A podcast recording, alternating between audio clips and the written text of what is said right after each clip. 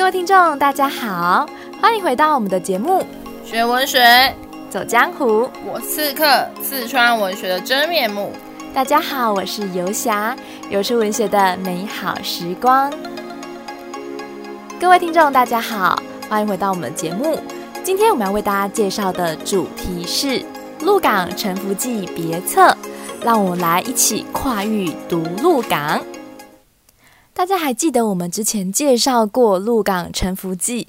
的作家洪炉吗？洪炉呢，对于鹿港是有非常非常深厚的情感的，因为他见证了鹿港由盛转衰的一个过程哦。在《鹿港沉浮记》里面也有诸多的一些为什么鹿港它会如此衰退的一些原因哦。鸿臚他把它导向几个很重要的原因，第一个就是。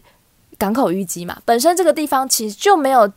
呃早期就清领时期那种鹿港非凡的场景了。但是即使如此啊，鹿港人很聪明，还想到了用了竹筏的方式去运送货物哦，所以呢还是维持了当地商业兴盛的一个状态哦。但是没有想到好景不长，在一八九五年签订了马关条约。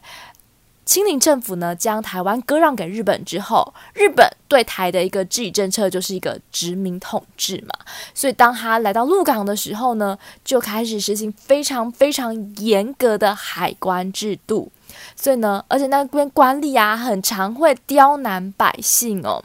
不仅多了一些很严厉的关税，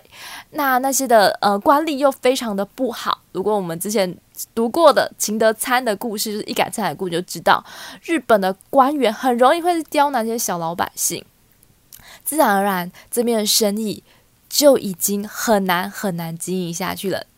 自然条件不好，再加上官府的刁难，最后最后一个最重要的就是火车的通行，彻底取代了鹿港运送的一个功能哦。就是南北的货路后来就货物就后来就透过我们所谓的就是火车运载就可以了，就不再需要陆港了，所以陆港就渐渐的没落。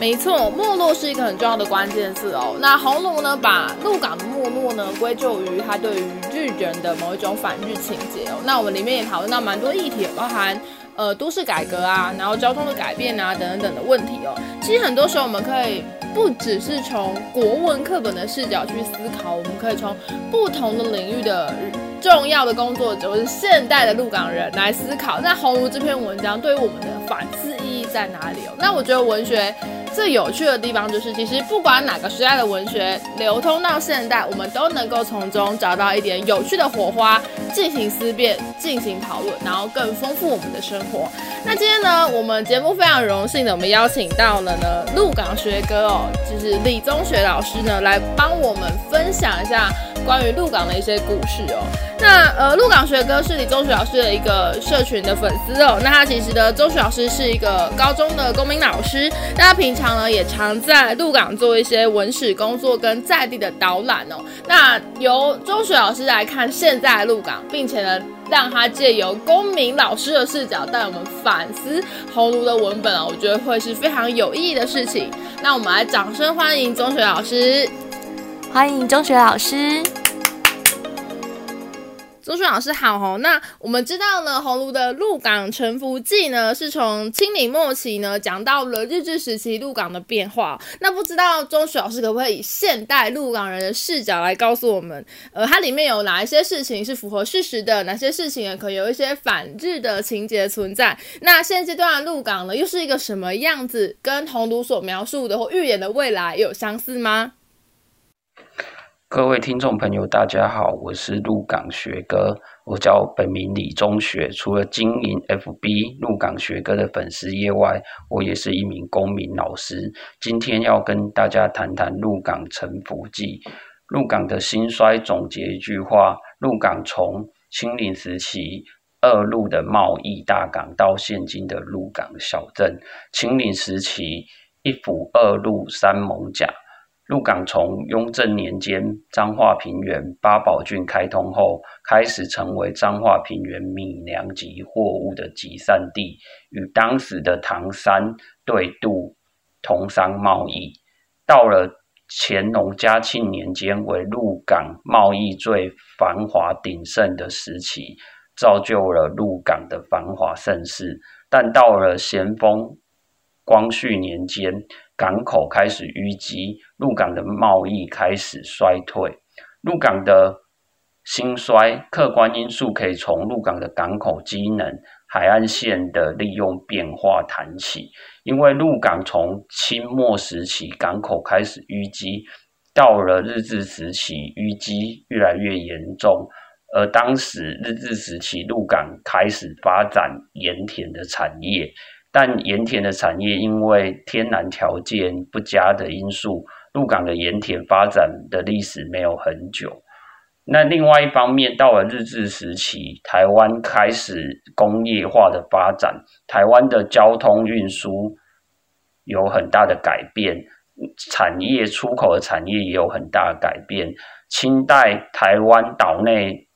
的集散运输以河运以及海运为主，但到了日治时期，日本人开通了纵贯铁路，使得南北的运输以纵贯铁路为主。加上日治时期引进现代化的制糖产业，使得传统以米输出的鹿港丧失了货物集散地与交通运输的重要地位，鹿港就开始没落。我作者将鹿港贸易兴衰的原因归因于盐田的开发与纵贯铁路开通，使得货物不经鹿港出口，这是有一点倒果为因的论述。另外一个是，他将鹿港衰退的原因归因于日本政府海关的苛政，这点也显现出作者的反日情结。鹿港从清代的繁华到日治时期的没落，使得鹿港街区保留许多历史风貌与建筑，充满着许多有形的历史建筑街区与无形传统文化。丰沛的文化资源使得鹿港近年来成为热门的观光小镇。但除了观光发展的面向外，大家一直忽略的是，鹿港地区一直以来是。传统中小企业的集散地，其实它的商业发展是一直持续着，加上近年彰滨工业区的发展，带来了很多的工厂。鹿港也是一座民生热热闹的乡镇哦，所以鹿港没有想象中的那么没落，只是因为鹿港小镇的这个名。哇，原来现在的鹿港哦，还是有蛮多小这个贸易的经济的存在，只是我们很容易被刻板的歌曲啊，或者是作品给影响。如果不是听中学老师的分享，真的会不知道这些事情呢。那第二个部分，我其实还蛮好奇的是，因为中学老师常常在做一些文学的导览嘛。那如果你在介绍这个鹿港的时候，你可能会最想跟大家介绍什么样的地点跟什么历史的古迹？那为什么呢？那在这些过程中，你会觉得常会想要带领，就是比如说跟你一起导览的听众们，他们去反思什么样的议题呢？大家好，我跟作者一样，想要介绍鹿港的不见天街。鹿港不见天街从清代乾隆年间，鹿港地方士绅有计划、有规模的造街，整排的红砖街屋与街道中的屋顶建筑。整个绵延一二公里，在台湾建筑聚落发展史上都是十分特别与壮观的形式。当时日本人誉为纯支那建筑 （China）。除作者描述外，日治时期鹿港诗人诗信端也有诗句写道：“方砖铺片满街红，天盖相连曲巷通”，形容不见天街的建筑特色。文章中，作者也提到，日本政府开始在台湾各地施行市区改正政策，不知道再过几年，鹿港是否也会执行。历史有趣的是，洪弃生于一九二八年过世，而鹿港执行市区改正的时间为一九三三年、一九三四年，所以洪弃珍在生前无缘见到鹿港市区改正后的样貌。鹿港市区改正后，就是现在大家到鹿港看到的中山路。日本政府拆除不见天街屋顶与街屋第一进后拓宽马路，并重建当时西洋风格现代装饰主义的立面。整个街屋呈现的是立面是日治时期的风格，但屋身内却是清代闽南式的街屋格局。其中限定古迹丁家大宅保存十分完整，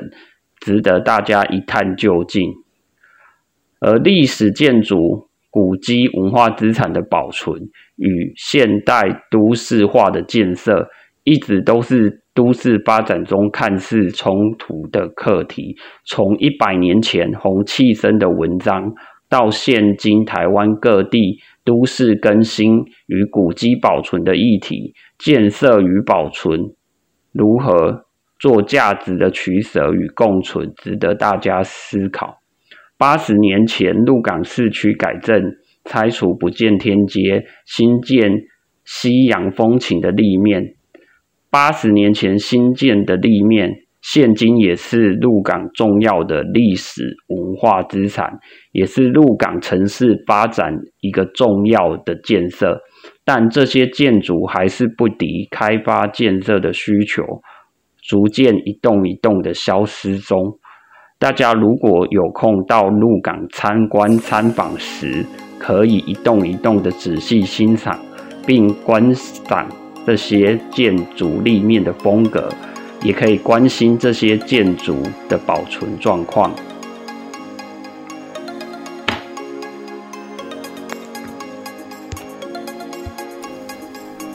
确实哦，一个都市化的议题啊，都市化的变革，以及呢，关于历史古迹的保存呢，是一个还蛮重要，甚至是不只是日时期的鸿芦会去思辨的议题。我们现在每一个国家或每一个城市，在面对都市化的历程、改造的历程，其实我们也都必须去思考。这个议题跟权衡其轻重。那我今天非常开心呢，宗学老师以公民老师的视角带领我们重新去审视这些议题，然后以另外一种很现代化的方式去思考鸿芦的文本哦。那我觉得让这个文本呢，其实穿越了时空呢，更加具有意义哦。那我们今天很谢谢中学老师来呃受邀我们的访问，然后来跟我们分析这么深刻的鹿港文史的一些有趣的故事。